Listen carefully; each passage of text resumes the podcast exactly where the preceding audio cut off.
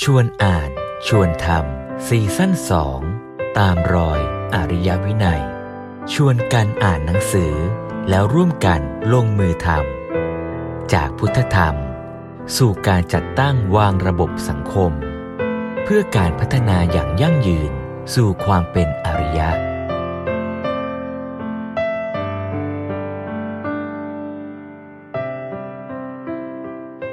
ดังนั้นการศึกษาก็ควรกลับมา พัฒนามนุษย์ให้กับเข้ามาเห็นสาระสำคัญของชีวิตว่าจริง ๆ ชีวิตต้องการอะไร ชีวิตต้องการอาหารดีอาหารที่ดี พอเหมาะเพียงพออากาศที่ดีเนี่ยแต่แล้วเราก็พบว่าการแข่งขันของสังคมทั่วไปมันกลับทำให้อากาศมันเสีย กลับทำให้รู้สึกว่า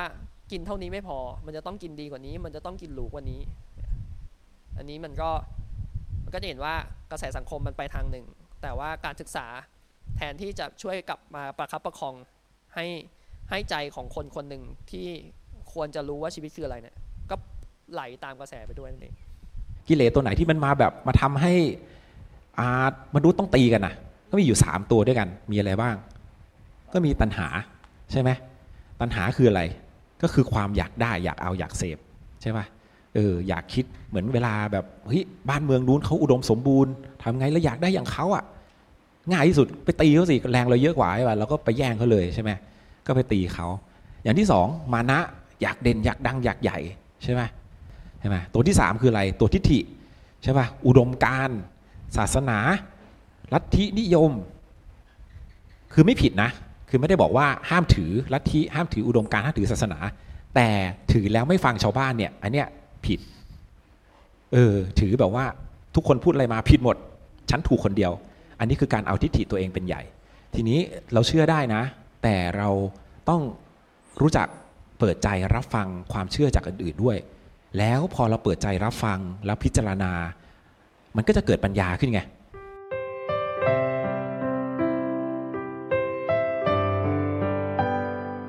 หนังสือที่เราจะชวนอ่านวันนี้ชื่อ พระพุทธศาสนาเพื่อสันติภาพของโลก ซึ่งเข้ากับยุคสมัยที่สุดเลย เพราะเรารู้สึกว่าตอนนี้โลกไม่มีสันติภาพ เราตีกันเรารบกัน ฉะนั้นเนี่ยคำแรกก็คือคำว่าสันติภาพนี่แหละ สันติภาพเนี่ยโยมพูดอย่างนี้เลยนะคะหลวงพี่ โยมบอกว่าสันติภาพเนี่ยมันแปลว่าเราไม่ตีกัน เราอยู่กันเฉยๆนี่แหละนะต่างคนต่างอยู่กันไปสบายๆแล้วเราไม่ตีกัน เราไม่เถียงกัน แต่ทีนี้เนี่ย หลวงพ่อก็รู้สึกว่าท่านก็มีความเห็นว่าไม่ใช่ สันติภาพแบบนั้นไม่ใช่สันติภาพที่แท้จริง เป็นการประนีประนอม นิมนต์หลวงพี่ขยายความหน่อยเถิดว่าสันติภาพที่แท้เนี่ยมันคืออะไรกันแน่ค่ะ สันติภาพในในมุมพุทธศาสนาเนี่ยมันคือความสงบใช่ไหมฮะทีนี้มันมีสงบด้วยกันในหลายรูปแบบ จากที่โยมได้พูดมาเนี่ยมันทำให้อาตมานึกถึงวิธีการระงับ ระงับข้อพิพาททางวินัย ซึ่งก็ท่านก็จะให้คู่กรณีที่พิพาททางวินัยเนี่ยมาปรึกษามาเจอกันต่อหน้า แล้วก็ถกแถลงถกถามกันไป เพื่อหามูลความจริง แล้วก็สรุปตรงนั้น ว่าตกลงใครผิดใครถูกวินัยว่ายังไงไอ้ทีเนี้ยพอการสรุป พบถูกพบผิดเรียบร้อยแล้วเนี่ยมันจึงเป็นการระงับความไม่สันติ แล้วก็กลายเป็นสันติได้ แต่ทีนี้บางกรณีเนี่ยมันมันยากต่อการวินิจฉัยว่าอันไหนมันถูกอันไหนมันผิด มันก็เลยจำเป็นจะต้องอสงบระงับไว้ก่อนอเขาเรียกว่ากรบไว้ด้วยหญ้า ภาษาบาลีเรียกตินวัฏฐาระโกเนี่ยตินวัฏฐานกะ คือการกบไว้ด้ยาก เพราะว่าบางทีมันอาจจะขาดหลักฐาน บางทีมันอาจจะถกเถียงกันไปแล้ว มันไม่ไปต่อ ก็อาจจะต้องใช้เวลาให้มันเป็นเครื่องพิสูจน์บางอย่าง ว่าอันไหนมันเป็นสัจจะจริงแท้อะไรเงี้ยงั้นหลักๆของการที่จะทำให้เกิดสันติ มันคือการเข้าหาสัจจะสันติมันคือมุมเป็นคำไวยพจน์นะนะของวิมุตติวิสุทธิสันตินิพพานคำไวยพจน์ของนิพพานนั่นเอง ดังนั้นสัจจะจึงเป็นตัวสำคัญที่ที่จะทำให้เกิดสันติครับ อย่างเช่นในเล่มเนี่ยที่บอกว่า โลกกลมเถียงกันเรื่องโลกกลมโลกแบนอะถ้าเกิดมันไม่เจอกันมันก็ไม่ได้มีการถกเถียง แล้วก็กลายเป็นว่าเราต่างคนต่างเชื่อใช่ไหมแต่ว่าพอมันอยู่ต่อหน้ากันแล้วเอาหลักฐานเอาข้อพิสูจน์ต่างๆ มาเผชิญกันคุยกัน มันก็จะพบข้อมูลความจริงได้ จากที่ที่มีทั้งจากที่ทั้งสองฝ่ายเตรียมมา แต่ทั้งนี้ทั้งนั้นมันก็บางทีขั้นข้อมูลนี้ก็อาจจะยังยังไม่กระจ่างนะก็ต้องสืบหากันต่อไป มันก็อาจจะได้แค่ข้อสรุปในช่วงระยะเวลานี้ แต่ว่าก็ต้องพิสูจน์กันต่อไปอีกว่าเออไอที่ถกเถียงกันเนี้ยมันสัจจะแน่แท้ความจริงแน่แท้แล้วหรือยังแล้วอย่างนี้เนี่ยอะอย่างเนี้ยกรณีแบบนี้ที่ว่าพอเรามีความที่แบบเห็นไม่ตรงกัน มีความเกิดการทำผิดพลาดหรืออะไรขึ้นมาที่เราจะต้องมาพูดคุยกันเนี่ย อย่างเงี้ยทิดบิ๊กเคยเจอกรณีอะไรแบบนี้ไหมที่แบบว่าคือคือขอขอพูดอย่างนี้นะคะ ว่าในฐานะที่ที่โยมเป็นคนธรรมดาเนี่ยถ้าเกิดว่าเราขัดแย้งหรือเราไม่พอใจอะไรกันเนี่ย เราไม่อยากเจอหน้ากันแล้วนะ เราไม่ค่อยได้อยากพูดกันหรอกทิดบิ๊กเคยเคยเคยได้ใช้ ข้อความหรือคำสั่งสอนของหลวงพ่อในการที่อยากพูดเรื่องสันติภาพเนี่ยว่าเราจะต้องอย่างที่ท่านพระมหาหลังพูดว่าเนี่ยว่า เราจะต้องมาพบหน้าพูดคุยกันเนี่ยเคยเคยเคยมีไหมเคยทำได้จริงไหมเอ๊ะในการในชีวิตจริง ผมเคยเจอไหมเจอบ่อยมากเลย เวลาเราเพราะว่าปกติโดยธรรมชาติของมนุษย์แต่ละคนอะเราทุกคนมีความเห็นไม่เหมือนกัน มีความเข้าใจไม่เหมือนกันด้วยเออความเห็นเนี่ยก็คือก็คือมาจากทิฏฐิ เนาะในเล่มนี้ก็มีพูดถึงเหมือนกัน มันมาจากทิฏฐิเนี่ยแต่ละคนเนี่ยมีทิฏฐิไม่เหมือนกันอย่างทุกบางคนบอกว่าเฮ้ยการที่จะได้ซึ่งความสุขมาเนี่ยความสุขของแต่ละคนก็ไม่เหมือนกันบางคนชอบดูหนังฟังเพลง บางคนไปดำน้ำบางคนไปขี่จักรยานปั่นจักรยาน บางคนแค่นอนอยู่บ้านเฉยๆก็มีความสุขแล้วใช่ไหมพออย่างนี้ปุ๊บพอเราอ่าแค่เรามาถกกันในวงแค่เนี้ยเฮ้ยคุณว่าความสุขเนี่ยเหมือนกันไหมอ่าใช่ไหมแค่นี้ก็ไม่เหมือนกันแล้วอ่าแต่ว่าถามว่าเราเถียงกันเนี่ย เราเราก็มายกกันว่าเฮ้ยอะไรมันมันเป็นยังไงความสุขประเภทนี้มันเป็นยังไงมันมีข้อดีข้อเสียอย่างไร ใช่ไหมแต่ถ้าเกิดเราไม่มาคุยกัน ถ้าเราไม่มาคุยกัน เราไม่มาปรึกษากันเกิดอะไรขึ้น ต่างคนก็ต่างจะยึดมั่นถือมั่นในความคิดของตัวเอง ฉันถูกทุกคนผิดหมด ใช่ไหมมันก็ไม่เกิดการเจริญขึ้นของปัญญาถูกไหมครับดังนั้นวิธีการง่าย ๆ ในการที่จะทำให้สังคมอยู่ด้วยกันได้ แล้วก็ทำให้อ่า ความรู้ปัญญาของคนในสังคมมันพัฒนาเจริญขึ้นมาได้เนี่ยมันก็อาศัยการพูดคุย อันนี้ได้พูดเน้นย้ำมาหลายครั้งแล้วตั้งแต่ในเรื่องของประชาธิปไตยแล้วหลวงพ่อก็เน้นย้ำเรื่องนี้มามากพอสมควรเหมือนกันคือ ต้องคุยกัน ถ้าไม่คุยกัน เราจะไม่เข้าใจเขา อย่างในเล่มเนี้ยหลวงพ่อมียกตัวอย่างว่า สมมติว่าเราเห็นคนคนหนึงเดินมากำลังโกรธอยู่หน้าบึ้งมาเลยพอเขาหันมาหาเรา เราเข้าใจว่าเขาโกรธเราเฮ้ยเราทำอะไรผิดวะพอเสร็จปุ๊บ อันนี้เราก็คิดในใจนะ เราก็แบบเฮ้ยเราก็แอนตี้ก่อนแล้ว พอเราสงสัยทำยังไง เราก็เดินเข้าไปถามเขาคุณมีปัญหาอะไรหรือเปล่า คุณเกิดอะไรขึ้น แล้วเขาก็เล่าให้ฟังว่าอ๋อที่บ้านเขามีเรื่องราวอย่างนี้มาเขากำลังกุ้มอกกุ้มใจอยู่ เกิดอะไรขึ้น พอเราได้รับความจริง เราได้รับข้อเท็จจริงขึ้นมา ความเห็นเราเปลี่ยนไปเลยนะ กลายเป็นว่าเฮ้ยเขาไม่ได้โกรธแล้วนี่เขามีเรื่องกลุ้มใจอยู่ เออ แล้วเรากลับไปเห็นใจเขาด้วยนะ เออมันเป็นปัญหาจริงนะแบบลูกลูกมีปัญหาที่โรงเรียนอย่างเงี้ยเอ้ยแก้ไขไม่ได้จะทำยังไงดีต้องไปคุยกับคุณครูดีไหมอย่างเงี้ยกลายเป็นว่าเออเราเห็นใจเขาเราเออ เหมือนกันฉันก็มีลูกเหมือนกันถ้าลูกฉันไปเจออย่างเงี้ยฉันก็คงมีความทุกข์เหมือนกัน ใช่ไหมความรู้สึกมันเปลี่ยนไปเลยกลายจากว่าความเป็นปฏิปักษ์อะมันกลายเป็นความเมตตาแทน คือพอเราเอาใจเขามาใส่ใจเราอะความ ต่อต้านมันก็จะกลายเป็นความเห็นอกเห็นใจกันแทน ซึ่งอันเนี้ยมันเป็นคีย์เลยตัวหนึ่งสำคัญมากๆของคำว่าที่จะนำไปสู่ของคำว่าสันติภาพได้ ถ้าเรายังเห็นเพื่อนมนุษย์เป็นศัตรูกันอยู่คำว่าสันติภาพเกิดไม่ได้ เป็นไปไม่ได้เลย อย่างหลวงพ่อขึ้นต้นเล่มเนี่ยหลวงพ่อบอกเลยว่าอ่าสันติภาพที่แท้จริงเนี่ยไม่อาจจะเกิดขึ้นด้วยการก่อสงครามหรือการต่อสู้ เป็นไปไม่ได้เลย ถ้าเราไปย้อนดูประวัติศาสตร์ของโลกเนี่ย เนี่ยอย่างสงครามโลกครั้งที่หนึ่งกับสงครามโลกครั้งที่สองอย่างเงี้ยเราจำเราเราถ้าเกิดคนเคยศึกษาประวัติศาสตร์นะเราจะทราบว่าสงครามโลกครั้งที่หนึ่งเนี่ยอย่างประเทศเยอรมันเนี่ยเป็นผู้แพ้สงครามใช่ไหมเกิดอะไรขึ้น อังกฤษบอกว่าไม่ได้เขาแพ้สงคราม แพ้แพ้แล้วนะ เสร็จปุ๊บต้องกดเขาเอาไว้ไม่ให้เขาเกิด เพราะถ้าเกิดเขาเกิดเดี๋ยวเขาจะมาล้างแค้นเรา อันนี้เป็นหลักการของสงครามทั่วๆไปเลย หรือว่าถ้าเกิดเราไปอ่านในพระไตรปิฎกอะจะเห็นบ่อยมากเลย เวลาเวลาเขาล้มล้างราชวงศ์กันอะเวลาเขามายึดอำนาจกันเวลาเขามาล้มดินแดนมายึดดินแดนกัน มีแคว้นแคว้นแคว้นอย่างเงี้ยเวลาเขาลบกันอะเวลาเขาจะสู้กันกษัตริย์ต้องกษัตริย์ที่เคยปกครองมาแล้วแล้วแพ้อะเขาจะปล่อยให้อยู่รอดไม่ได้ เพราะถ้าเกิดอยู่รอดเมื่อไหร่ก็ยังมีลูกน้องอยู่ถูกไหมก็ยังสามารถรวบรวมพลมาต่อต้านได้ แบบเดียวกันเลย ในในสงครามโลกถ้าเราเห็นอย่างเงี้ยเหมือนกันอังกฤษก็คิดอย่างนี้เหมือนกัน ถ้าเกิดปล่อยเยอรมันอะเยอรมันขึ้นมาได้นะ เขาก็ต้องมาแก้แค้นเราทำยังไง ต้องกดเขาไว้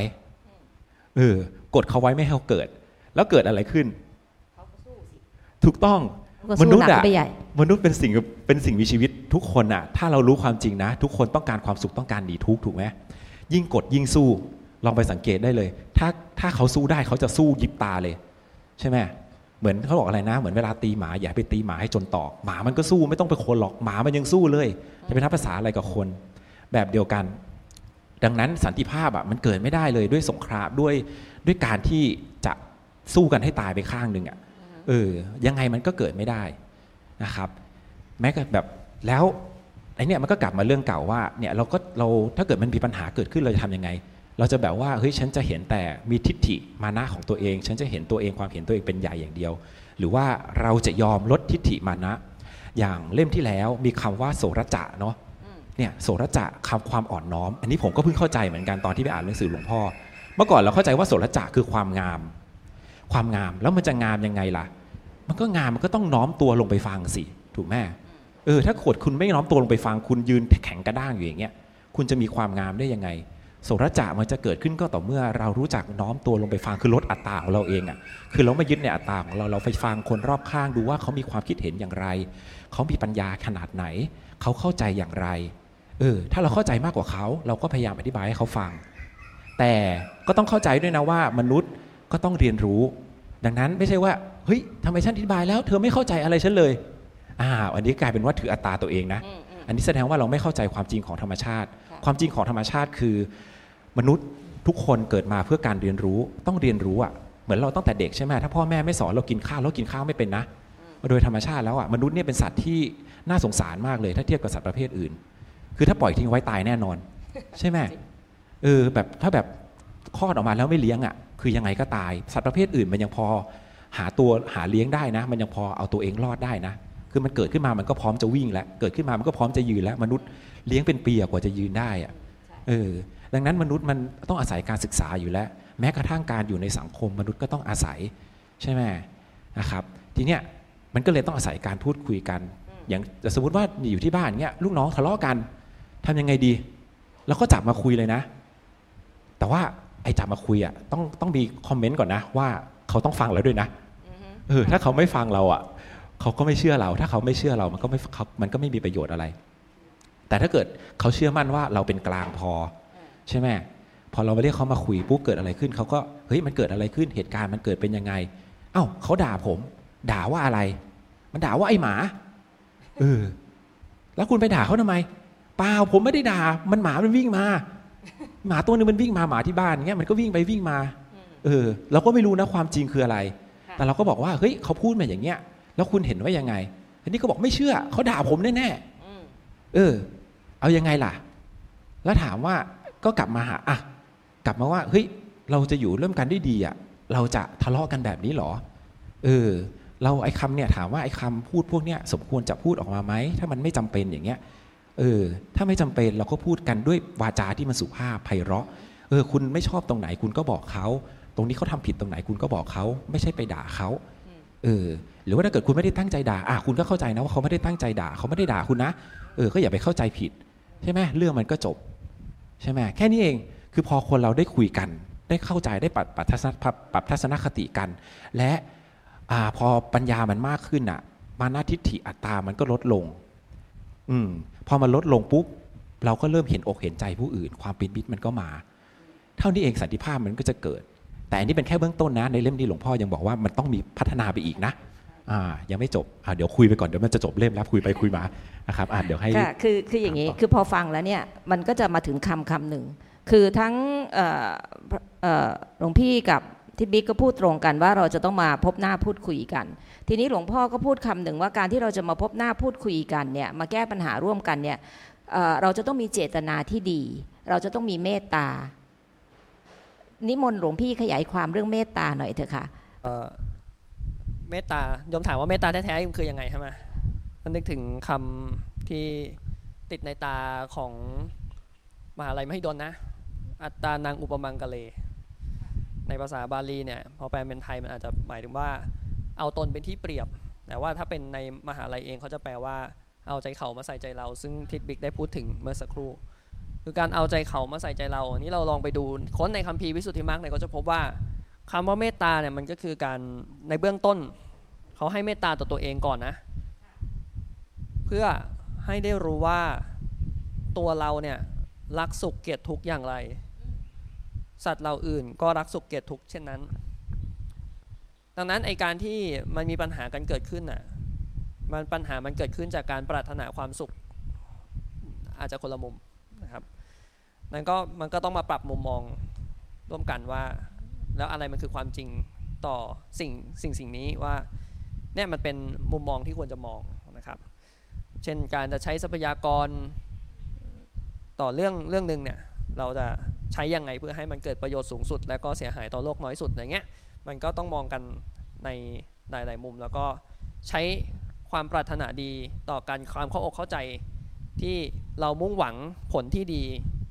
เราต่างมุ่งหวังผลที่ดีนะมันก็ควรยึดยึดไว้อย่างเงี้ยนะต่างมุ่งหวังผลที่ดี แล้วก็แต่ละคนก็มีความปรารถนาดีที่จะให้สังคมมันเดินหน้าดีเนี่ยดังนั้นก็ต้องมาจบกันที่ตรงของความเมตตาตรงเนี้ยนะฮะแล้วก็ให้ความเมตตาเนี่ยเป็นพื้นแล้วก็พาเดินไปสู่จุดที่ ความจริงที่มันมันควรจะต้องเข้าไปให้ถึง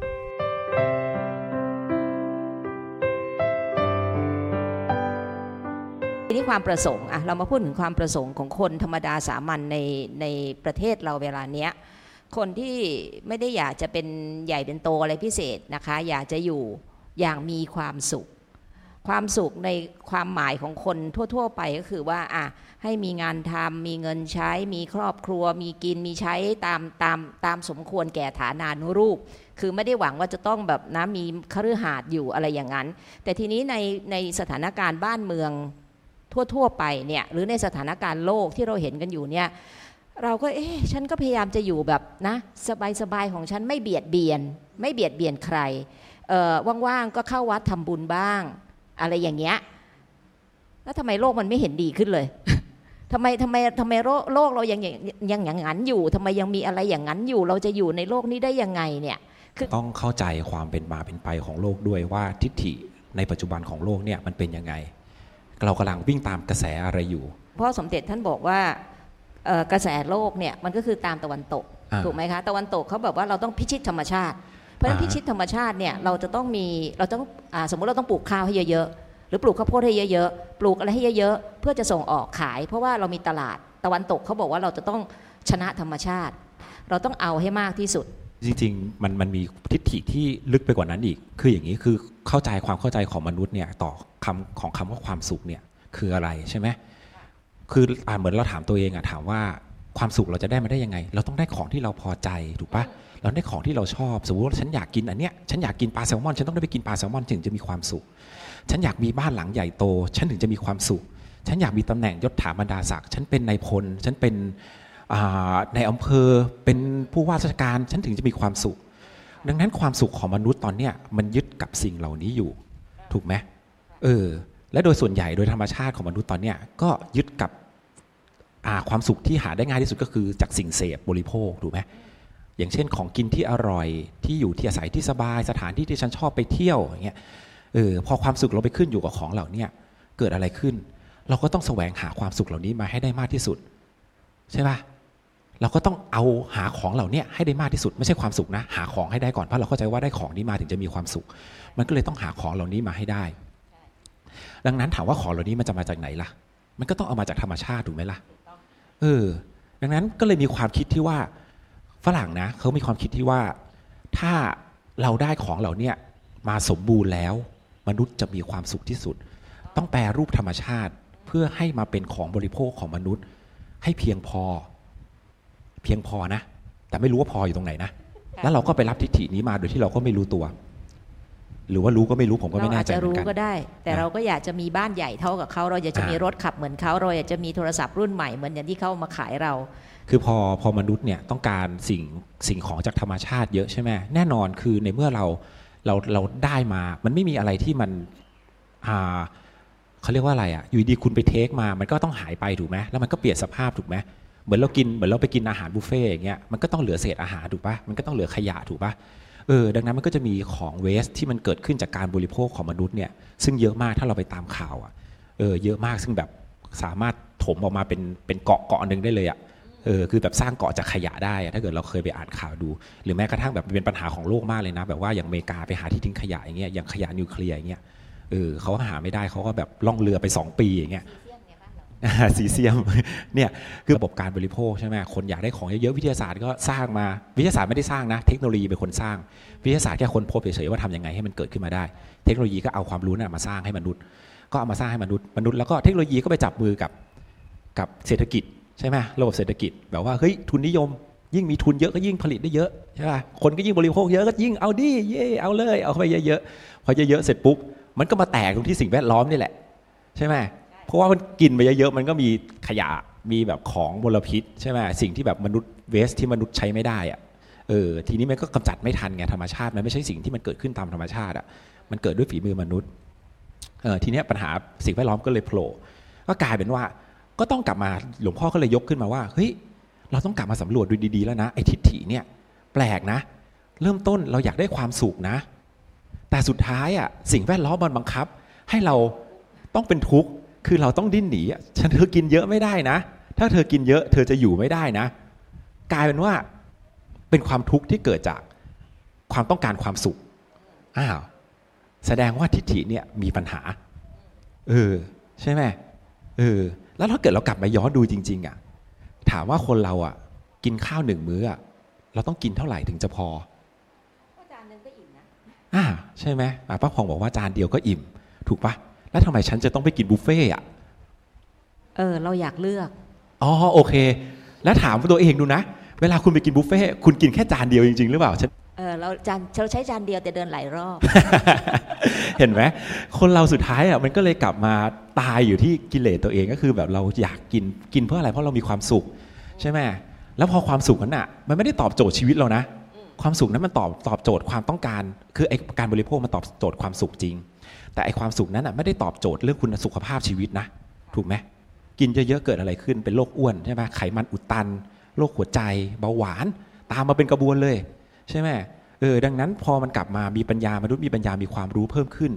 มันก็กลับมาทวงดุลกันเอง ถูกไหมดังนั้นหลวงพ่อก็เลยบอกว่าเฮ้ยคือถ้าเรา ถ้าเราแบบไม่ติดอยู่แค่คอมโพม i s e นะแบบเฮ้ยอะโอเคเธอไม่กินกินกินอะนี่ยังไงก็มีร้านบุฟเฟ่ต์เต็มเลยอยากกินอะไรก็กินเต็มเลยตามสบายใช่ไหมเราจะได้มีความสุขกันเต็มที่ แต่ถ้าเหลือเรามาแสวงหากันจริงๆ มาคุยพูดคุยกันจริง ๆ มาแสวงหาปัญญาต่อไปเฮ้ยไอ้สิ่งที่เราทำอยู่ตอนเนี้ยมันดีจริง ๆ หรือเปล่าเออมันจะไม่จบแค่คอมโพม i s e นะพอเรามีปัญญามากขึ้นอ๋อเออจริง ๆ ร่างกายเรามันต้องการแค่นี้นะ ความสุขจากการบริโภคเฮ้ยมันอาจจะไม่ใช่คำตอบของชีวิตก็ได้นะ ใช่ไหมเออ เราต้องลองหาดูว่าเฮ้ยมันมีความสุขอย่างอื่นอีกไหมอย่างพุทธศาสนาก็สอนเรื่องความสุข ซึ่งเล่มนี้หลวงพ่อไม่ได้ขยายหลวงพ่อบอกว่าขออนุญาตเก็บไว้ เพราะว่าถ้าเกิดขยายมันจะยาวมากเลยเออผมก็เก็บไว้แล้วกันเอาแค่นี้ก่อนเนาะ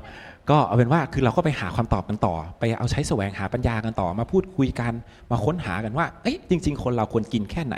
กินปริมาณเท่าไหร่ถึงจะพอดีใช่ไหม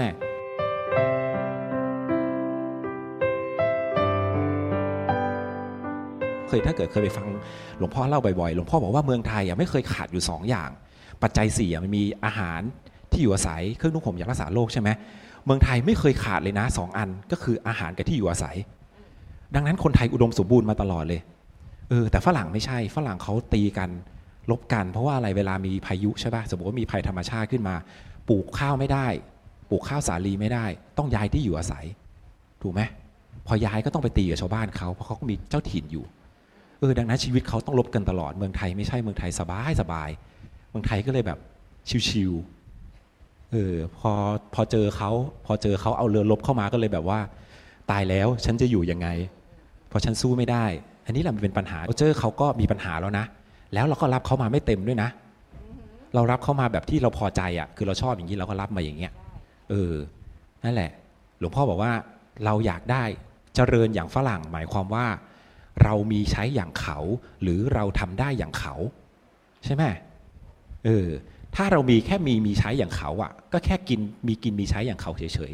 ๆใช่ป่ะแต่ถ้าเกิดทำได้อย่างเขา อย่างนั้นอะ หมายความว่าเรามีศักยภาพเท่าเขานะ ต่างกันนะสองคำนี้ต่างกันนะเออใช่ไหมเหมือนเรากินข้าวเป็นกับทำอาหารเป็นอะใช่ป่ะเออถ้าเกิดไม่มีกุ๊กขึ้นมาทำไงก็กินไม่ได้ก็ไม่มีอะไรกินแล้วใช่ป่ะเราก็ตายใช่ป่ะ เออแบบเดียวกันอย่างนั้นต้องต้องกลับมาทบทวนว่าเฮ้ยคนไทยเราเราตอนที่เรากำลังอยู่ในสภาพไหน เรากำลังสั่งสอนกันในแบบไหน เราอยากจเจริญอย่างเขาเนี่ยเราสั่งสอนกันให้มีการพัฒนาอย่างเขาหรือเปล่า หรือว่าแค่อยากมีอยากกินเหมือนเขาเฉยๆเออถ้าอยากมีอยากกินอย่างเขาเฉยๆนี่น่าน่าน่าคิดแล้วนะ ว่าประเทศเราจะอยู่ได้จริงหรือเปล่าคือแม้ว่าปัจจุบันเนี่ยเปลี่ยนไปมากแล้ว ปัจจุบันมีคนไทยที่เก่งๆทำงานทางด้านวิทยาศาสตร์เทคโนโลยีไม่น้อยแล้วเนี่ยแต่ก็ยังไม่มากพอ คือคือควรจะมีมากกว่านั้น คนไทยส่วนใหญ่ยังยังเน้นบริโภคเป็นหลัก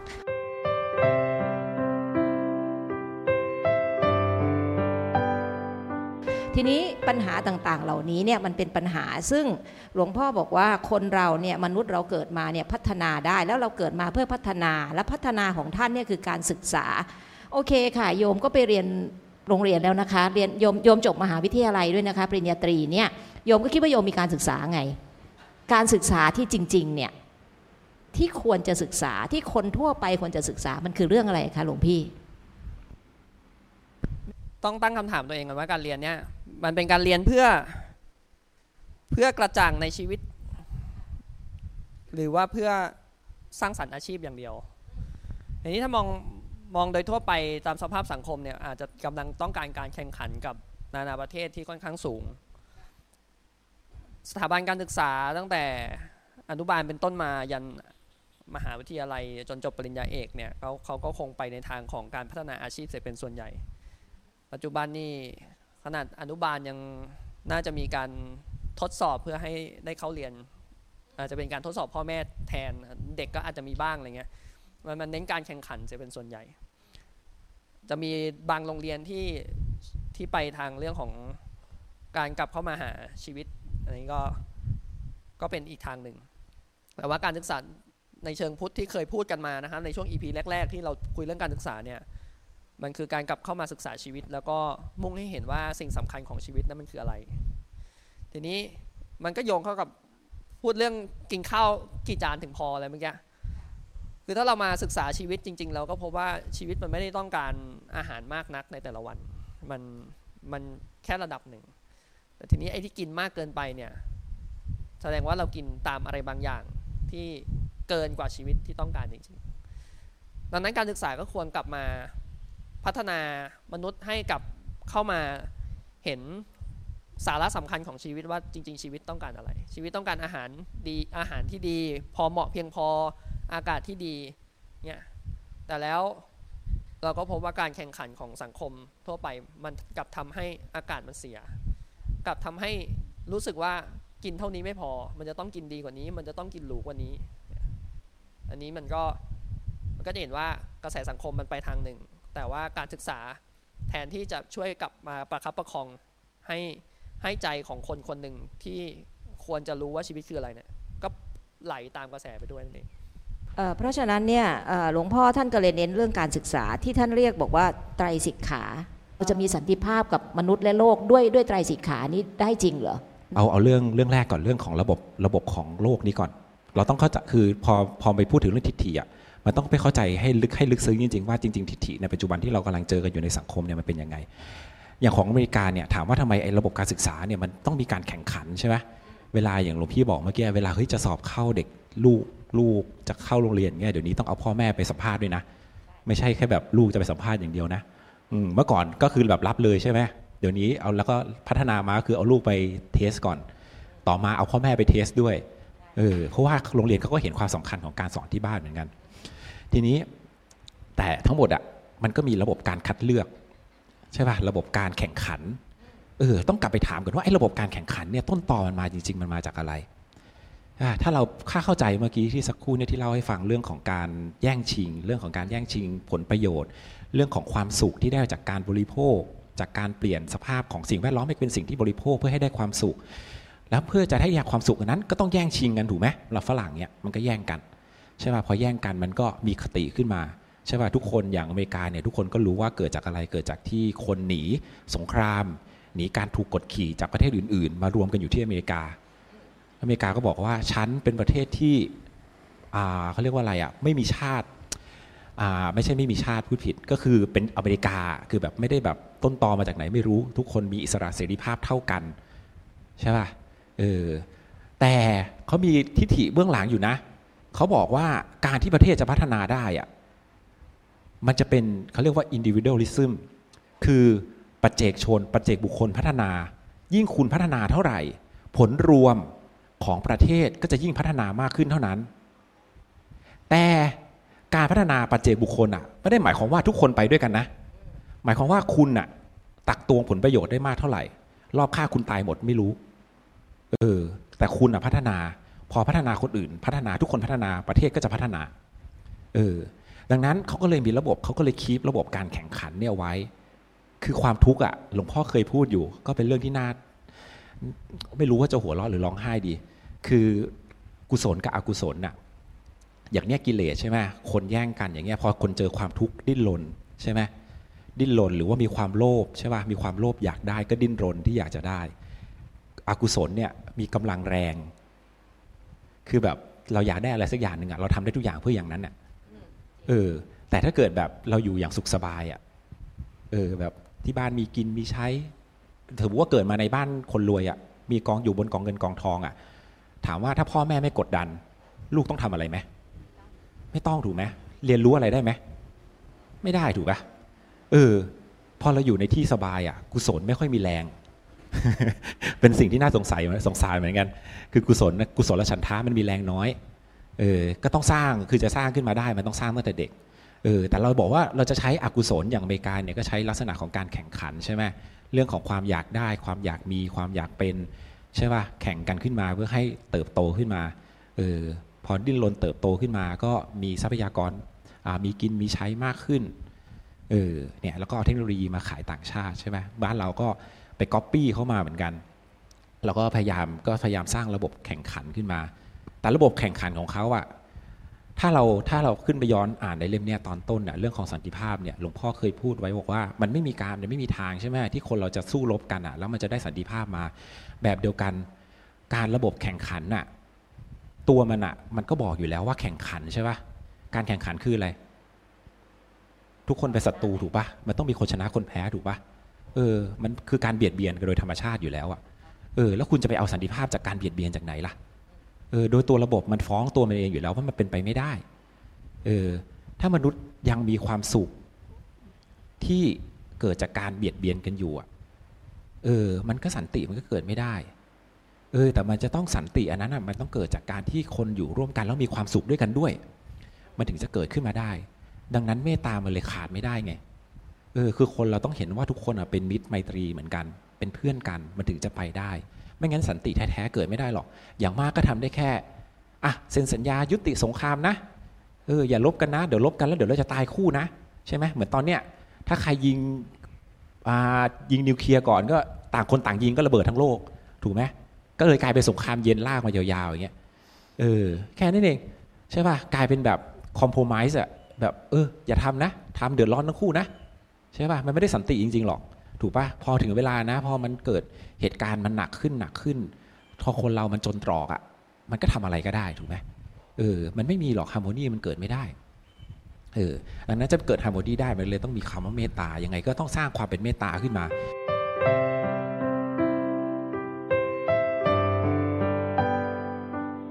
แต่จะเมตตาแบบโง่ๆเหมือนเมื่อกี้จะบอกว่าเมตตาอยู่ในมุ้งคนไทยเมตตาอยู่ในมุ้งใช่ป่ะเมตตาโดยที่แบบไร้ปัญญาบอกว่าฉันฉันดีแล้ว ฉันเป็นคนจิตใจดี หลวงพ่อบอกว่าไม่ได้ผิดนะ ถ้าตามหลักพุทธจริง ๆ ไม่ได้ผิดนะ คือคุณเป็นคนมีเมตตา คุณจะเมตตาอยู่ในมุ้งก็ไม่ผิดอะไร แต่คนข้างนอกเขาจะมองว่าคุณเป็นคนโง่เออแล้วคุณก็จะเอาตัวไม่รอด เพราะว่าเขาจะมาเอาเปรียบคุณหมด แค่นั้นเอง อา้าถ้าตามหลักจริงๆอะคุณเป็นคนมีเมตตาเมตตาเกิดด้วยเมตตาสมมติคุณตายตอนมีเมตตานะคุณก็ไปเกิดดีอะพบคุณพบภูมิคุณก็ดี เออ แต่ว่าคุณอะเออจะมีชีวิตอยู่บนโลกลำบากมาก ๆ คือมีมีเมตตานะ แต่ว่าต้องมีเมตตาประกอบด้วยปัญญาด้วย เอออย่างหลวงพ่อก็บอกว่าเฮ้ยถามว่าเราอะ เรา culture เราจริงๆ culture เราอะ เป็น culture ที่ฝรั่งเขาใฝ่หาอยู่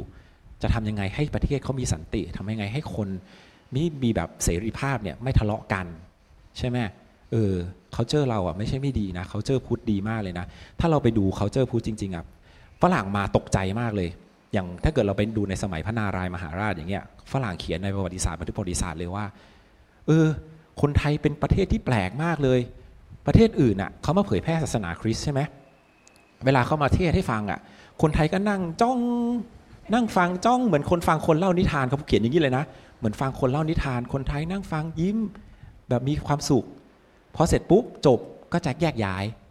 เปลี่ยนศาสนาไหมไม่เปลี่ยน ขัดไหมไม่ขัดฟังได้ฉันรับฟังได้ทุกอย่างเออแล้วถ้าเกิดเราไปดูคนไทยจริง ๆอะอย่างไปดูคนไทยเชื้อชาติไทยจริง ๆอะลูกครึ่งเต็มไปหมดเลยนะ เป็นพันผสมแท้ๆเลย คือไม่ว่าจะมาจากประเทศไหนก็ตามอะก็แบบมาอยู่ในถิ่นฐานตั้งถิ่นฐานในไทย แล้วก็ไม่ตีกัน เออไม่ว่าคุณจะเป็นคนศาสนาไหนก็ตาม ก็ไม่อยู่ในคนไทยก็ เพราะว่าหลักพุทธถือถือถือหลักที่ว่ามนุษย์ก็คือมนุษย์เหมือนกัน ถูกปะคือก็เป็นคนเหมือนกัน ไม่ว่าคนจะอยู่ศาสนาไหน ลัทธิไหนเป็นคนเหมือนกัน แต่ทิฏฐิความเชื่อต้องเข้าใจนะ ทิฏฐิความเชื่อไม่เหมือนกันปัญญาไม่เท่ากันนะ แต่เป็นคนเหมือนกันเออเราก็ต้องมาคุยกันให้ปัญญามันพัฒนาขึ้น อย่างกระทั่งเล่มเนี่ยหลวงพ่อก็พูดว่า แม้กระทั่งคุณนับถือศาสนาพุทธ ก็ยังไม่ถือว่าเป็นชาวพุทธที่แท้ เออ ไม่ใช่ว่าคุณถือศีลแล้วเป็นชาวพุทธที่แท้ไม่ใช่นะ ยังไม่จะยังไม่เป็นชาวพุทธที่แท้นะ แค่เข้าใกล้ความเป็นชาวพุทธเฉยๆ ถ้าคุณจะเป็นชาวพุทธที่แท้คุณต้องมีปัญญาด้วย คือต้องศึกษาปฏิบัติและเข้าใจจนเกิดปัญญาขึ้นมา อ่าพูดง่ายๆบรรลุธรรมนั่นแหละ เออจนเห็นแท้ๆแล้วว่า เฮ้ยธรรมชาติเป็นอย่างนี้ ชีวิตมนุษย์เป็นอย่างนี้ เออชีวิตมันเป็นอย่างนี้เข้าใจจริง ๆ นั่นแหละถึงจะเรียกว่าชาวพุทธที่แท้ เหมือนพระเจ้าประเปรตที่โกศลน่ะไปถามพระพุทธเจ้าว่าอยากจะเป็นญาติกับพระพุทธเจ้าทำยังไง ใช่ไหมพระพุทธเจ้าก็ตอบว่าอ้าวก็มาปฏิบัติธรรมมาศึกษาธรรมะเออถ้าเกิดคนที่พุทธที่แท้ก็คือคุณก็ต้องมาศึกษาให้เข้าใจมาเรียนรู้อย่างเงี้ยเรามาเรียนรู้อันเนี้ยก็คือเข้าใกล้ความเป็นพุทธะพุทธะแปลว่าผู้รู้ เข้าใกล้ความเป็นพุทธะมากขึ้น พอเราเข้าใจธรรมชาติเข้าใจจิตใจมนุษย์ เข้าใจสิ่งแวดล้อมมากขึ้น เราก็เป็นผู้รู้มากขึ้น อันนี้แหละถึงจะเป็นชาวพุทธที่แท้จริง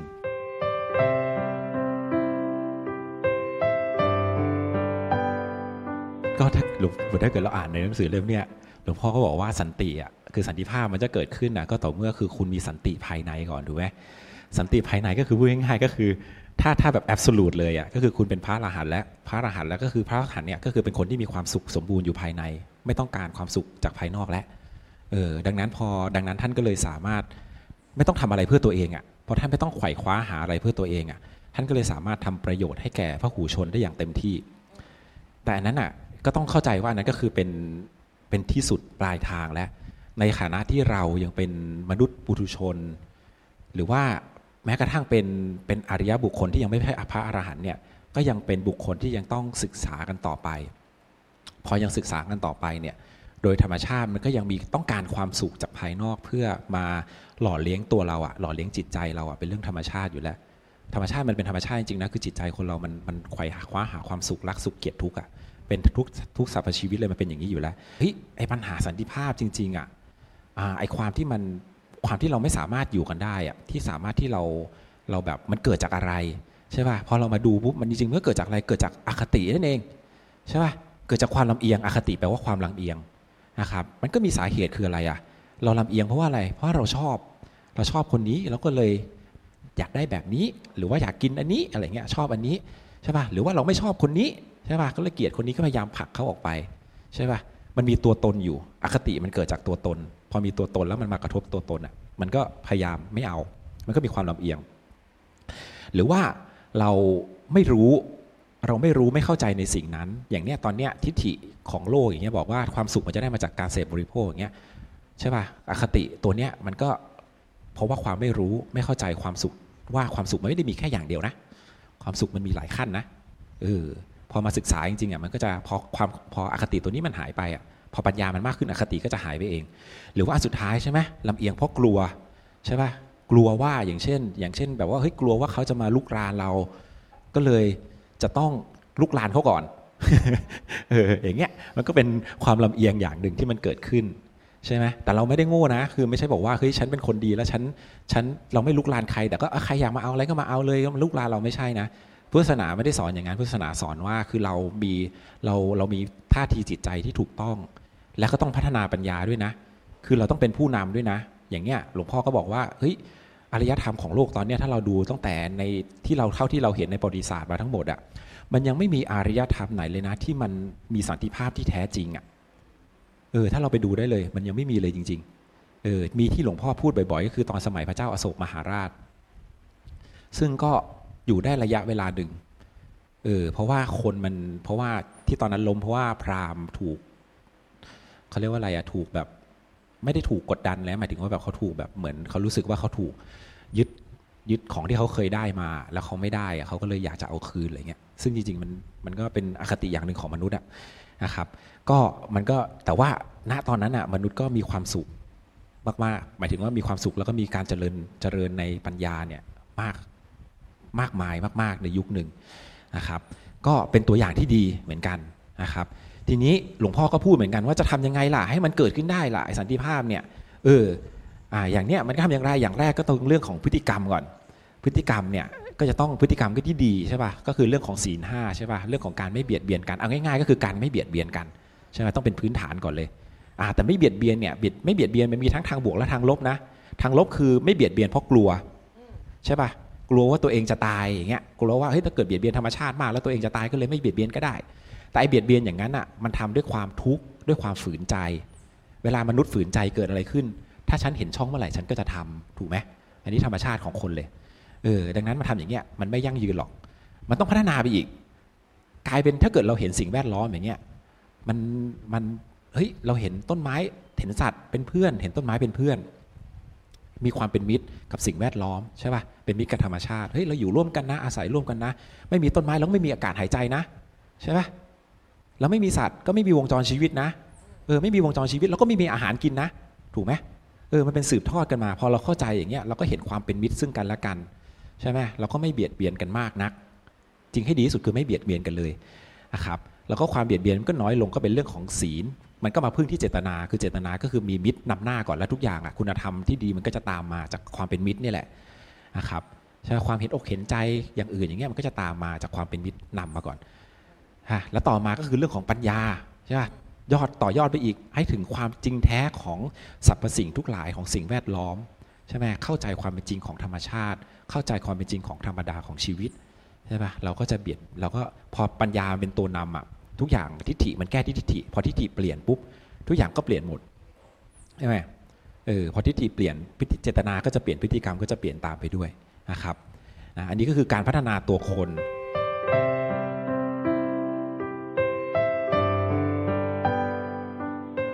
แล้วไอสิ่งที่มันทำให้เกิดการขัดแย้งกันตอนเนี้ยจริงๆอะไอกิเลสตัวไหนอะ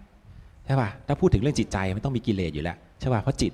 จิตใจมันก็คือเขาเรียกว่าอะไรนะจิตกับเจตสิกใช่ป่ะมันเจตสิกตัวไหนอะกิเลสตัวไหนที่มันมาแบบมาทำให้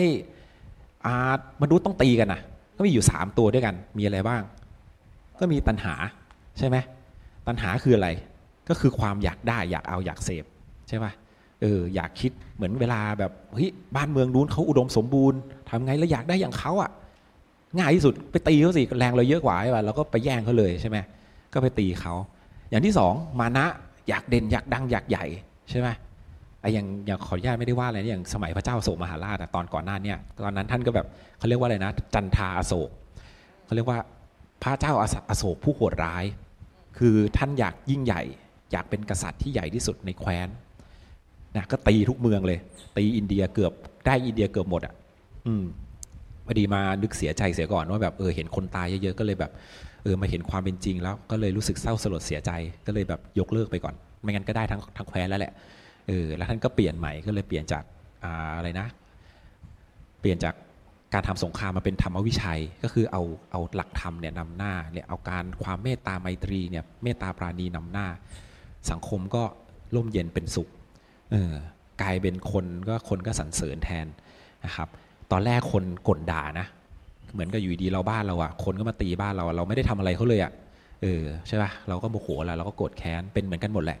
เออแต่สุดท้ายอะคนก็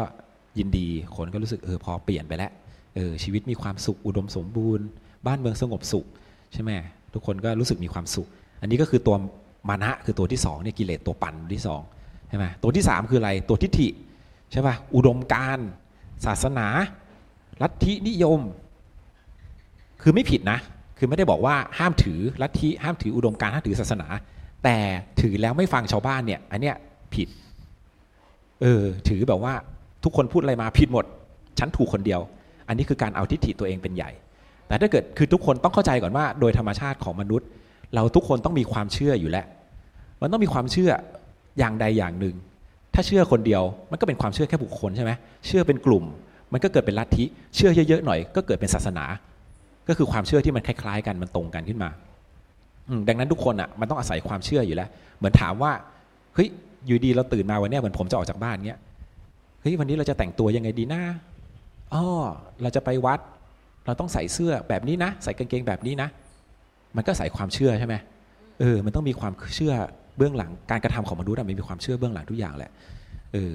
นะครับ ทีนี้เราเชื่อได้นะ แต่เราต้องรู้จัก เปิดใจรับฟังความเชื่อจากอื่นๆด้วย แล้วพอเราเปิดใจรับฟังแล้วพิจารณา มันก็จะเกิดปัญญาขึ้นไง ใช่ไหมเฮ้ยสิ่งที่เราเชื่อมันจริงไหมเนี่ยเฮ้ยมันดูมีข้อบกพร่องนะ ใช่ไหมเออมันเฮ้ยมันไม่แน่นะเนี่ย มันยังมีดีเฟกต์อยู่นะ เออนะครับนะดังนั้นพอเรากิเลสตัวปั่นตัวเนี้ยสามตัวเนี้ยถ้าเกิดมันก็จะไปมันก็มาจากตัวอัตตานี่แหละ มันก็ส่งผลออกมาให้เกิดเป็นกิเลสตัวปั่นสามตัวเนี่ยเออ ไอ้สามตัวเนี้ยขยายไปอีกเกิดอะไรขึ้น เกิดเป็นความเห็นเกิดเป็นความหวงแหนกีดกั้นห้าอย่างนะหลวงพ่อบอกว่าถ้าไม่มีห้าข้อนี้นะ สันติภาพเกิดขึ้นบนโลกแน่นอนมีอะไรบ้าง อย่างแรกอาวาสมัชริยะ คือหวงแหนที่อยู่อาศัย ดินแดนของตัวเอง ใช่ไหมนี่ประเทศไทย this is Thailand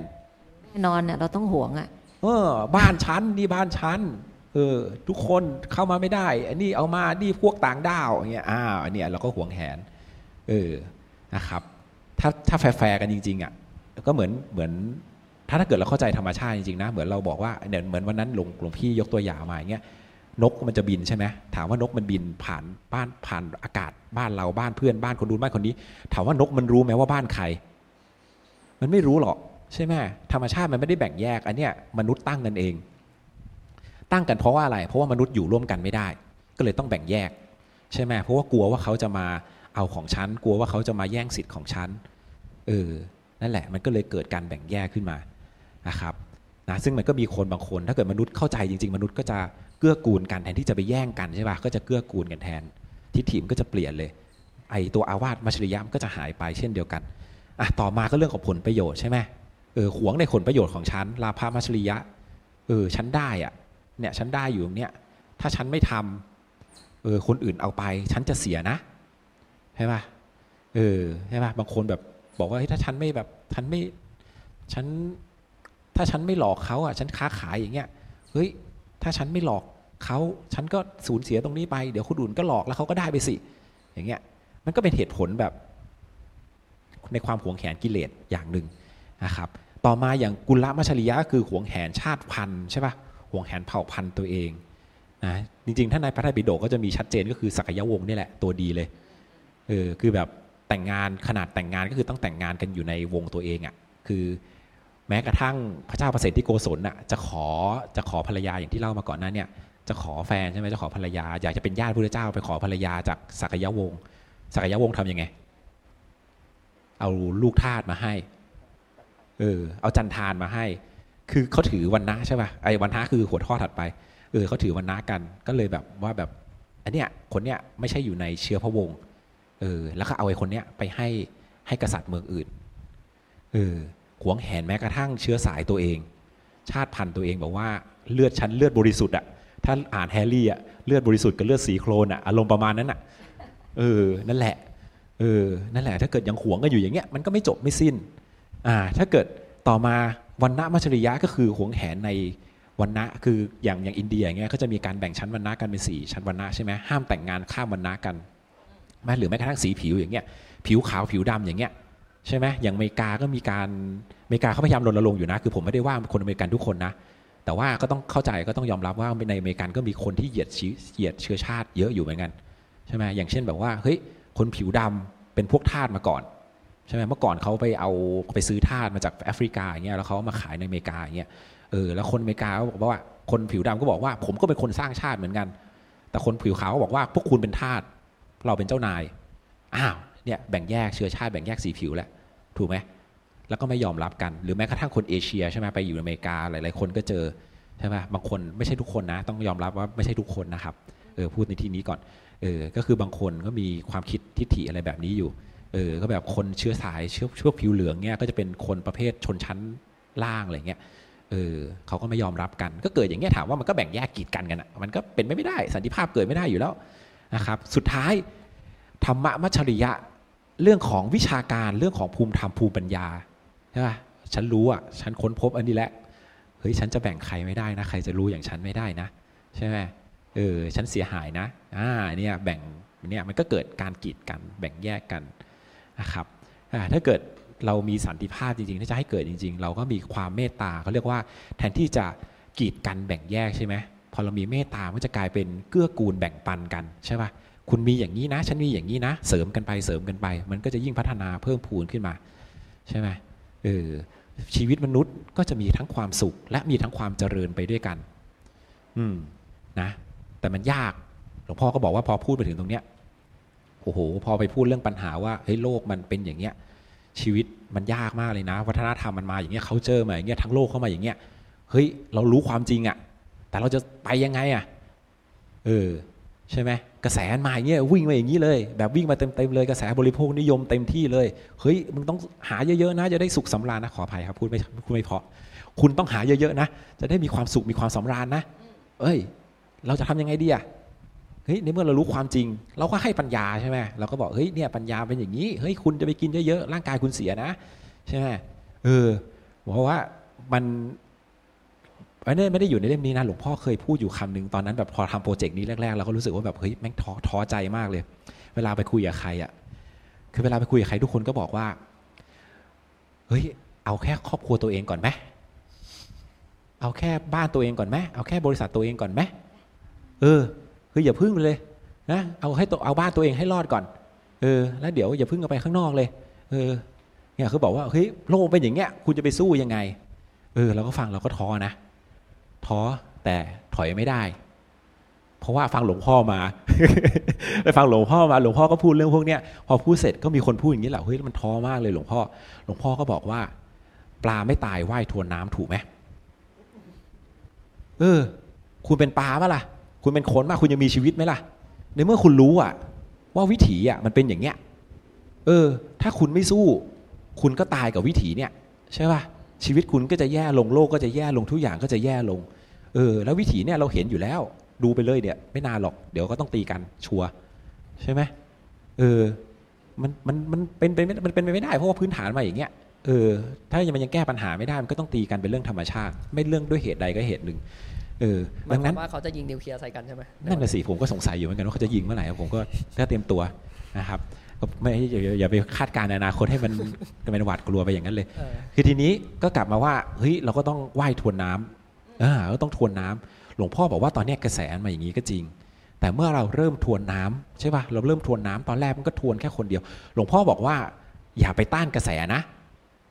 อย่าไปต้านกระแสนะ หมายความว่าอะไรหมายความว่า ถ้าสมมุติว่าเราเราอยู่ในน้ำใช่ป่ะเรามีเรืออยู่ลำหนึ่งใช่ป่ะแล้วเราเอาเรือไปขวางน้ำเป็นยังไง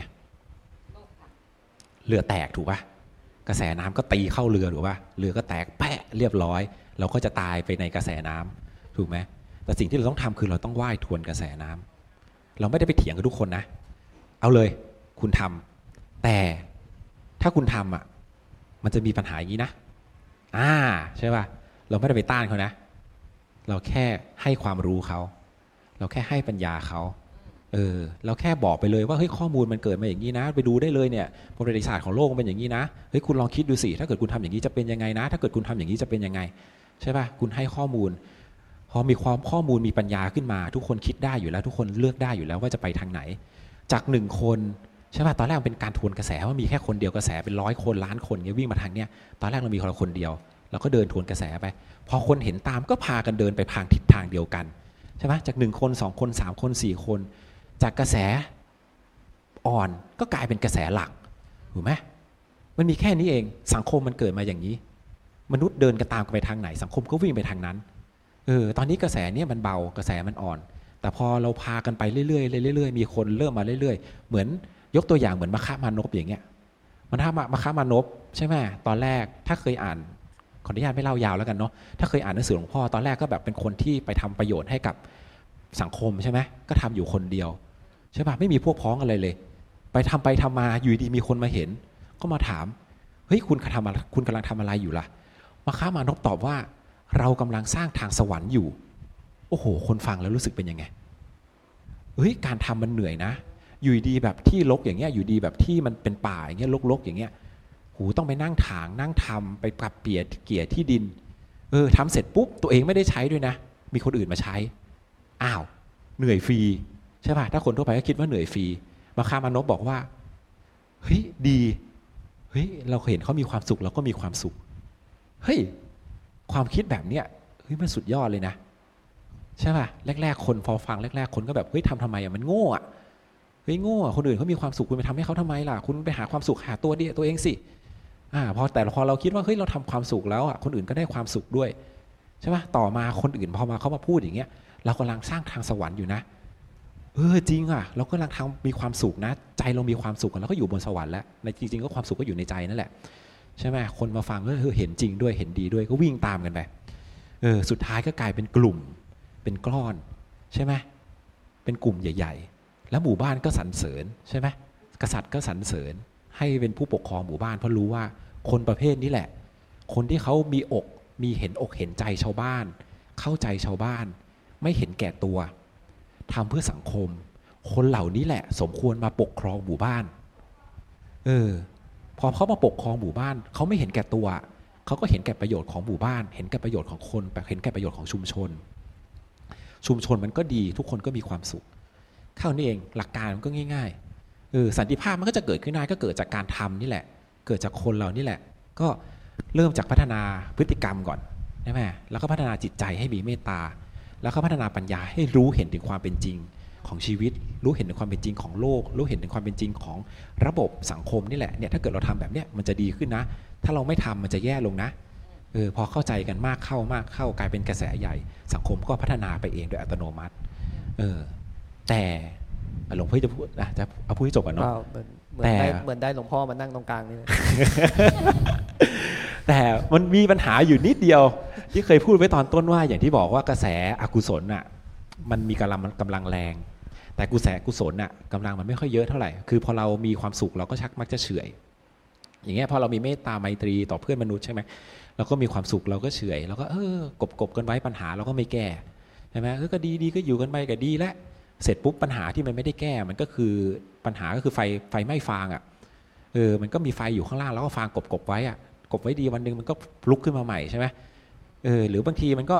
ไม่ใช่แค่ลุกธรรมดานะมันลุกหนักกว่าเดิมด้วยซ้ำใช่ไหมเพราะธรรมชาติมันไม่ได้ตามใจเราอะธรรมชาติมันมีกฎของมันอยู่ใช่ไหม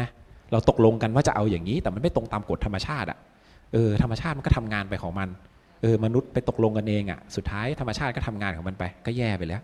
เออพอเรามาเจอปัญหาอีกทีนึงปัญหาจะใหญ่โตลุกลามไปไกลมากก็ได้อย่างสังปัญหาสังคมไทยหลายเรื่องอย่างเงี้ยอย่างเรื่องคอร์รัปชันอย่างเงี้ยก็เป็นปัญหาที่เราแบบไฟไหม้ฟางมากเลยเราก็กบกบกบกันไว้แล้วก็เออช่างมันเถอะทำทำกันไปเถอะเออแล้วก็สุดท้ายมันก็กลายเป็น culture ไปเลยว่าแบบเออทำไปเถอะไม่เป็นไรอย่างเงี้ยเออกลายเป็นไฟไหม้ฟางไปแล้วเออก็ต้องกลับมาแก้ไขกัน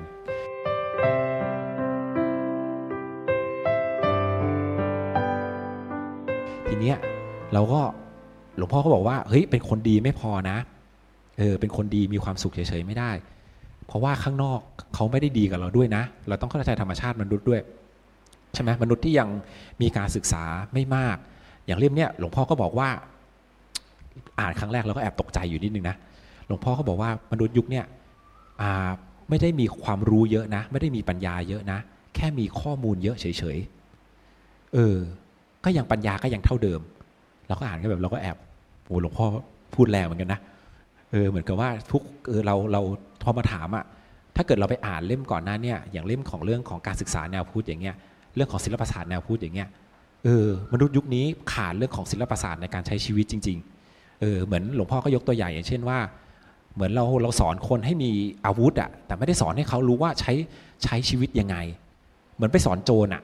เหมือนไปสอนโจรให้มีดาบ มีมีดมีปืนอย่างเงี้ย แต่เราไม่ได้สอนเราไม่ได้สอนให้โจรกลายเป็นคนประชาชนที่ดีอะเออ ก็กลายเป็นว่าเหมือนตอนเนี้ยเราก็มีข้อมูลมีความรู้เยอะ แต่คนอะไม่ได้พัฒนาจิตใจเออไม่ได้พัฒนากลายเป็นประชาชนที่ดีไม่ได้กลายเป็นคนที่ดี ก็กลายเป็นโจรที่มีอาวุธมากขึ้น ก็แย่งชิงเบียดเบียนกันได้มากขึ้นเฉยๆใช่ไหมคนที่มีกำลังน้อยกว่าก็สู้ได้ยากขึ้นใช่ไหมคนดีที่เขาไม่มีอาวุธ เขาก็สู้ได้ยากเนี่ยเออ ก็พอทีนี้เนี่ยมันก็เลยต้องพัฒนาคนอะคือพอพัฒนาคนให้มีจิตใจดีชีวิตบ้านเมืองสงบสุขแล้ว ต้องพัฒนาให้เกิดปัญญาที่สามารถไปต่อสู้กับเขาได้ด้วยนะไปต่อสู้ในที่นี้คือต่อสู้เพื่อสันติภาพนะไม่ใช่ต่อสู้เพื่อเพื่อเอาชนะ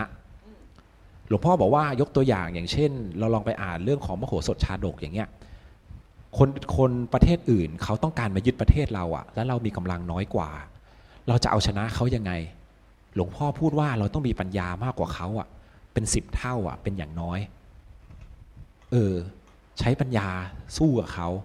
สู้ด้วยไม่ใช้ความรุนแรงอะ่ะ จะสู้ยังไง เออ ยากมากเลยนะนะซึ่งวันนี้คงไม่ได้เล่าเรื่องมโหสถชาดกก็ฝากไว้ให้ไปหาอ่านเอานะหลวงพ่อพูดเรื่องนี้บ่อยอยู่เหมือนกันว่าแบบ เออ เราจะสู้เขาอย่างประเทศไทยอย่างเงี้ยถือว่าเป็นประเทศเล็ก ๆ ประเทศหนึ่งอะ่ะเออ เราจะไปสู้กับต่างชาติ ซึ่งเขาพัฒนามาด้วยด้วยระบบของการแข่งขันมาเนี่ยเออแล้วก็มีเทคโนโลยีมีอาวุธยุทโธปกรณ์มากมายอย่างเงี้ยเออถามว่าประเทศไทยจะสู้กับเขายังไงเออถ้าเราสู้เขาเราก็ตาย เราไม่สู้เขาเราก็ตาย เออ อย่างเงี้ยเออน่าคิดนะ ใช่ไหมทีนี้มันจะทำยังไงก็ต้องสร้างพัฒนาปัญญาคนในประเทศให้มากขึ้น เราจะรับมือยังไงกับแบบนี้เขามาแบบนี้เราจะทํำยังไงเขามาแบบนี้เราจะทํำยังไง อ่าอันเนี้ย จะเป็นทางออกทางรอดของประเทศไทยได้นะครับ ซึ่งก็ต้องสู้กันต่อไป ก็มาเน้นย้ำกันคำว่า ฉันทะนั่นเองนะครับ ฉันทะก็คือพยายามสร้างสิ่งดีๆ สร้างพยายามพัฒนาปัญญาสร้างประเทศให้เจริญ ไม่ได้สร้างไม่ได้มันต่างกันนิดนึงตรงนิดเดียวเองนะฉันท่ากับตัณหาต่างกันนิดเดียว อย่างอย่างเงี้ยอย่างระบบตอนเนี้ยในโลกอะ่ะมันวิ่งด้วยระบบตัณหา ก็คืออยากได้อยากมีก็เลยพยายามสร้างให้มันเยอะขึ้นเยอะขึ้น แต่ระบบฉันท่า นะไม่ได้อยากได้อยากไม่ได้คืออยากให้สภาวะมันดีขึ้น อืมคือทำด้วยจิตกุศลทำด้วยจิตมีเมตตาไมตรีนี่แหละอยากให้ประเทศประเทศชาติมันเจริญอยากให้ประเทศชาติมันพัฒนาไม่ใช่แค่ประเทศชาตินะอยากให้โลกเนี่ยพัฒนาด้วยซ้ำเออก็เลยสร้างความรู้สร้างภูมิปัญญาขึ้นมา อันนี้คือการวิ่งด้วยระบบฉันทะนะก็พยายามเปลี่ยนกันมานะครับก็หลวงพ่อก็เน้นย้ำเรื่องฉันทะเนี่ยมาก ๆ ในยุคนี้ นะครับหลวงพี่หลวงพี่จะจะแนะนำอะไร ในการพัฒนาจิตใจปัญญาเพิ่มเติมไหมคะ เพราะเมื่อกี้อย่างอย่างที่โยมโยมยกตัวอย่างว่าโยมถือศีลห้าพอไหมหลวงพี่บอกว่าไม่พอเนี่ย เราควรจะทำอะไรเพิ่มเติมที่จะพัฒนาปัญญาคำที่ที่บิ๊กพูดเมื่อกี้ที่เอามาจากหลวงพ่อคือว่า คนมีปัญญา คนรู้เยอะ คือคนมีข้อมูลเยอะ แต่ไม่ใช่คนมีปัญญา นี่ก็ต้องไปทำความเข้าใจว่าปัญญานะมันคืออะไร ซึ่งนั้นพูดว่าปัญญาคืออะไร เราอาจพูดว่าปัญญาคือความรู้ความสามารถที่จะจัดทำดำเนินการต่างๆ หรือว่าจะทำสิ่งที่มุ่งหมายให้สำเร็จ เมื่อจะทำอะไรให้สำเร็จแล้วก็ต้องการปัญญา เช่นต้องรู้จุดหมาย รู้เหตุปัจจัย รู้วิธีการเป็นต้นครับแต่ตัวแท้ของปัญญาคืออะไร พูดง่ายปัญญาต้องคู่กับความจริง ตัวแท้ที่เป็นเป้าของปัญญาก็คือความจริง ปัญญาจึงคู่กับความจริง ทีนี้มองมองอีกมุมหนึ่งก็คือปัญญาเนี่ยมันคือการเอาชุดข้อมูลเนี่ยมาใช้งานให้จิตใจมุมมองอะไรเงี้ยมันไปไปสู่จุดที่มันถึงความเป็นจริงของโลกของชีวิตอะอย่างเช่น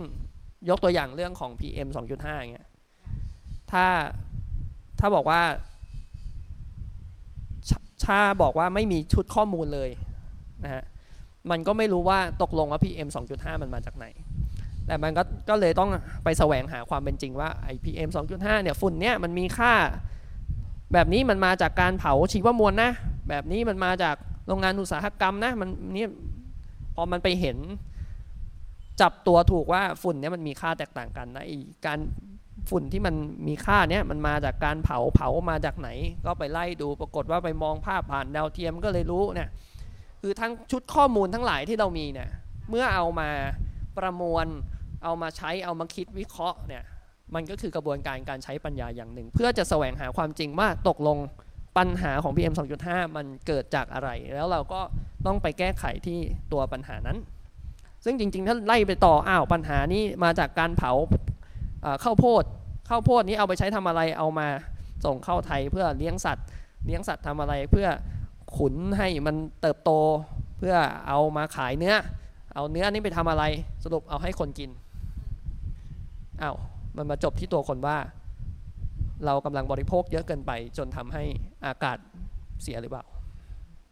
อ่านั้นจะนี่มันก็เกิดจากชุดข้อมูลที่ใช้ปัญญาเลยชุดข้อมูลที่มากันกองรวมกันคิดวิเคราะห์เพื่อ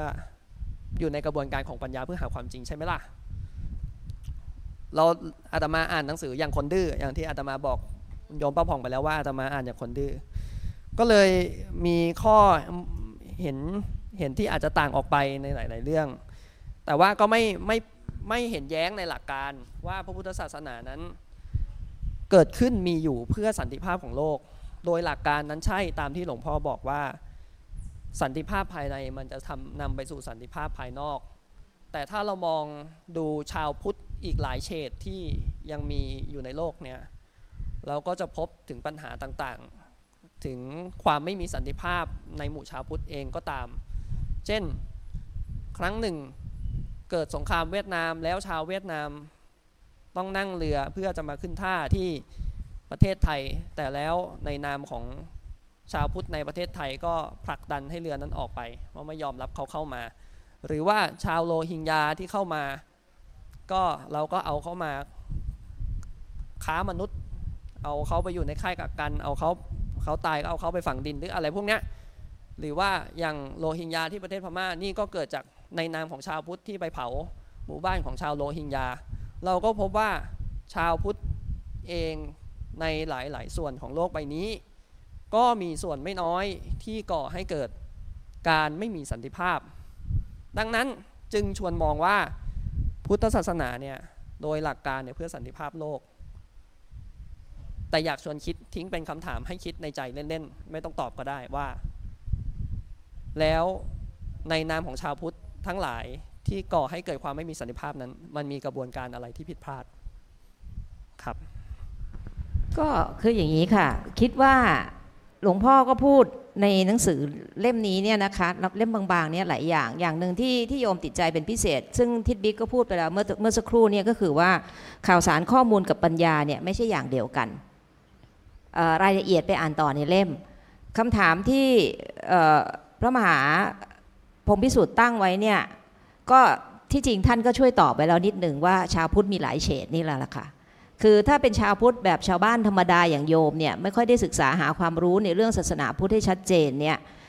ก็ควรจะต้องกลับไปพัฒนาปัญญาด้วยการศึกษาเพิ่มเติมปฏิบัติอะไรก็ว่าไปตามตามที่ถ้าอยากจะเป็นชาวพุทธที่ดีที่แท้นะคะไม่เป็นชาวพุทธเฉดสีอะไรก็แล้วแต่เนี่ยเพราะฉะนั้นเนี่ยคือหลวงพ่อสมเด็จเนี่ยท่านเขียนหนังสือเนี่ยท่านก็ไม่ท่านก็บอกว่าอย่าเชื่อ อย่าเชื่อให้ศึกษาให้คิด คบคิดใคร่ครวญดูก่อน ว่ามันจริงไหมมันใช่ไหมมันถูกต้องตรงตามพระธรรมวินัย หรือพระไตรปิฎกไหมให้ศึกษาแล้วก็ตัดสินใจเมื่อศึกษาแล้วคุณจะตัดสินใจได้ด้วยตนเอง เพราะฉะนั้นเนี่ยเราก็จะชวนอ่านด้วยเล่มบางๆ เล่มนี้ คือพุทธศาสนา พระพุทธศาสนาเพื่อสันติภาพของโลก แล้วก็ชวนทำคือชวนให้พัฒนาตนเองพัฒนาจิตใจพัฒนาปัญญา ต่อไป เพื่อที่ว่าโลกเราจะได้มีสันติภาพนะคะ ก่อนที่จะจบรายการวันนี้เนี่ยก็หลวงพี่มีอะไรจะเสริมสักนิดไหมหรือว่าทิดปิ๊กมีอะไรจะเสริมสักนิดไหมคะก่อนที่เราจะจบรายการก็ในเล่มนี้นะครับสุดท้ายหลวงพ่อก็สรุปสรุปง่ายๆนะครับสรุปเอาแบบย่อๆเลยนะครับ ว่าทั้งหมดถ้าเกิดต้องการจะให้เกิดสันติภาพขึ้นเนี่ยนะครับต้องทำยังไงบ้างนะครับ พูดโดยสรุปก็คือพัฒนามนุษย์เนี่ยให้มีศีล มีสมาธิมีปัญญานะครับซึ่งมันจะนำมาสู่สันติภาพที่แท้จริงนะครับทั้งภายนอกแล้วก็ภายในนะครับก็คือคือยังไงก็คือสภาพที่มนุษย์เนี่ยสามารถอยู่ร่วมกันด้วยจิตใจที่เอิบอิ่ม เบิกบานผ่องใสมีความสุขนะครับ ขอเรียนเชิญว่าให้ติดตามรายการชวนอ่านชวนทำของเราต่อไป เรายังมีอีกหลาย episode เรายังจะพูดคุยกันต่อไป เรื่องพระพุทธศาสนาเรื่องคำสอนของพระพุทธเจ้าเรื่องความเห็นความคิดอ่านของหลวงพ่อสมเด็จพระพุทธโฆษาจารย์ แล้วเราก็จะมาชวนกันทำเพื่อที่เราจะได้เป็นชาวพุทธที่มีเฉดสีอันสวยงามในต่อไปในอนาคตนะคะออขอบคุณที่ทุกท่านที่ติดตามในวันนี้ แล้วก็พบกันใหม่ในวันอาทิตย์หน้า สวัสดีค่ะ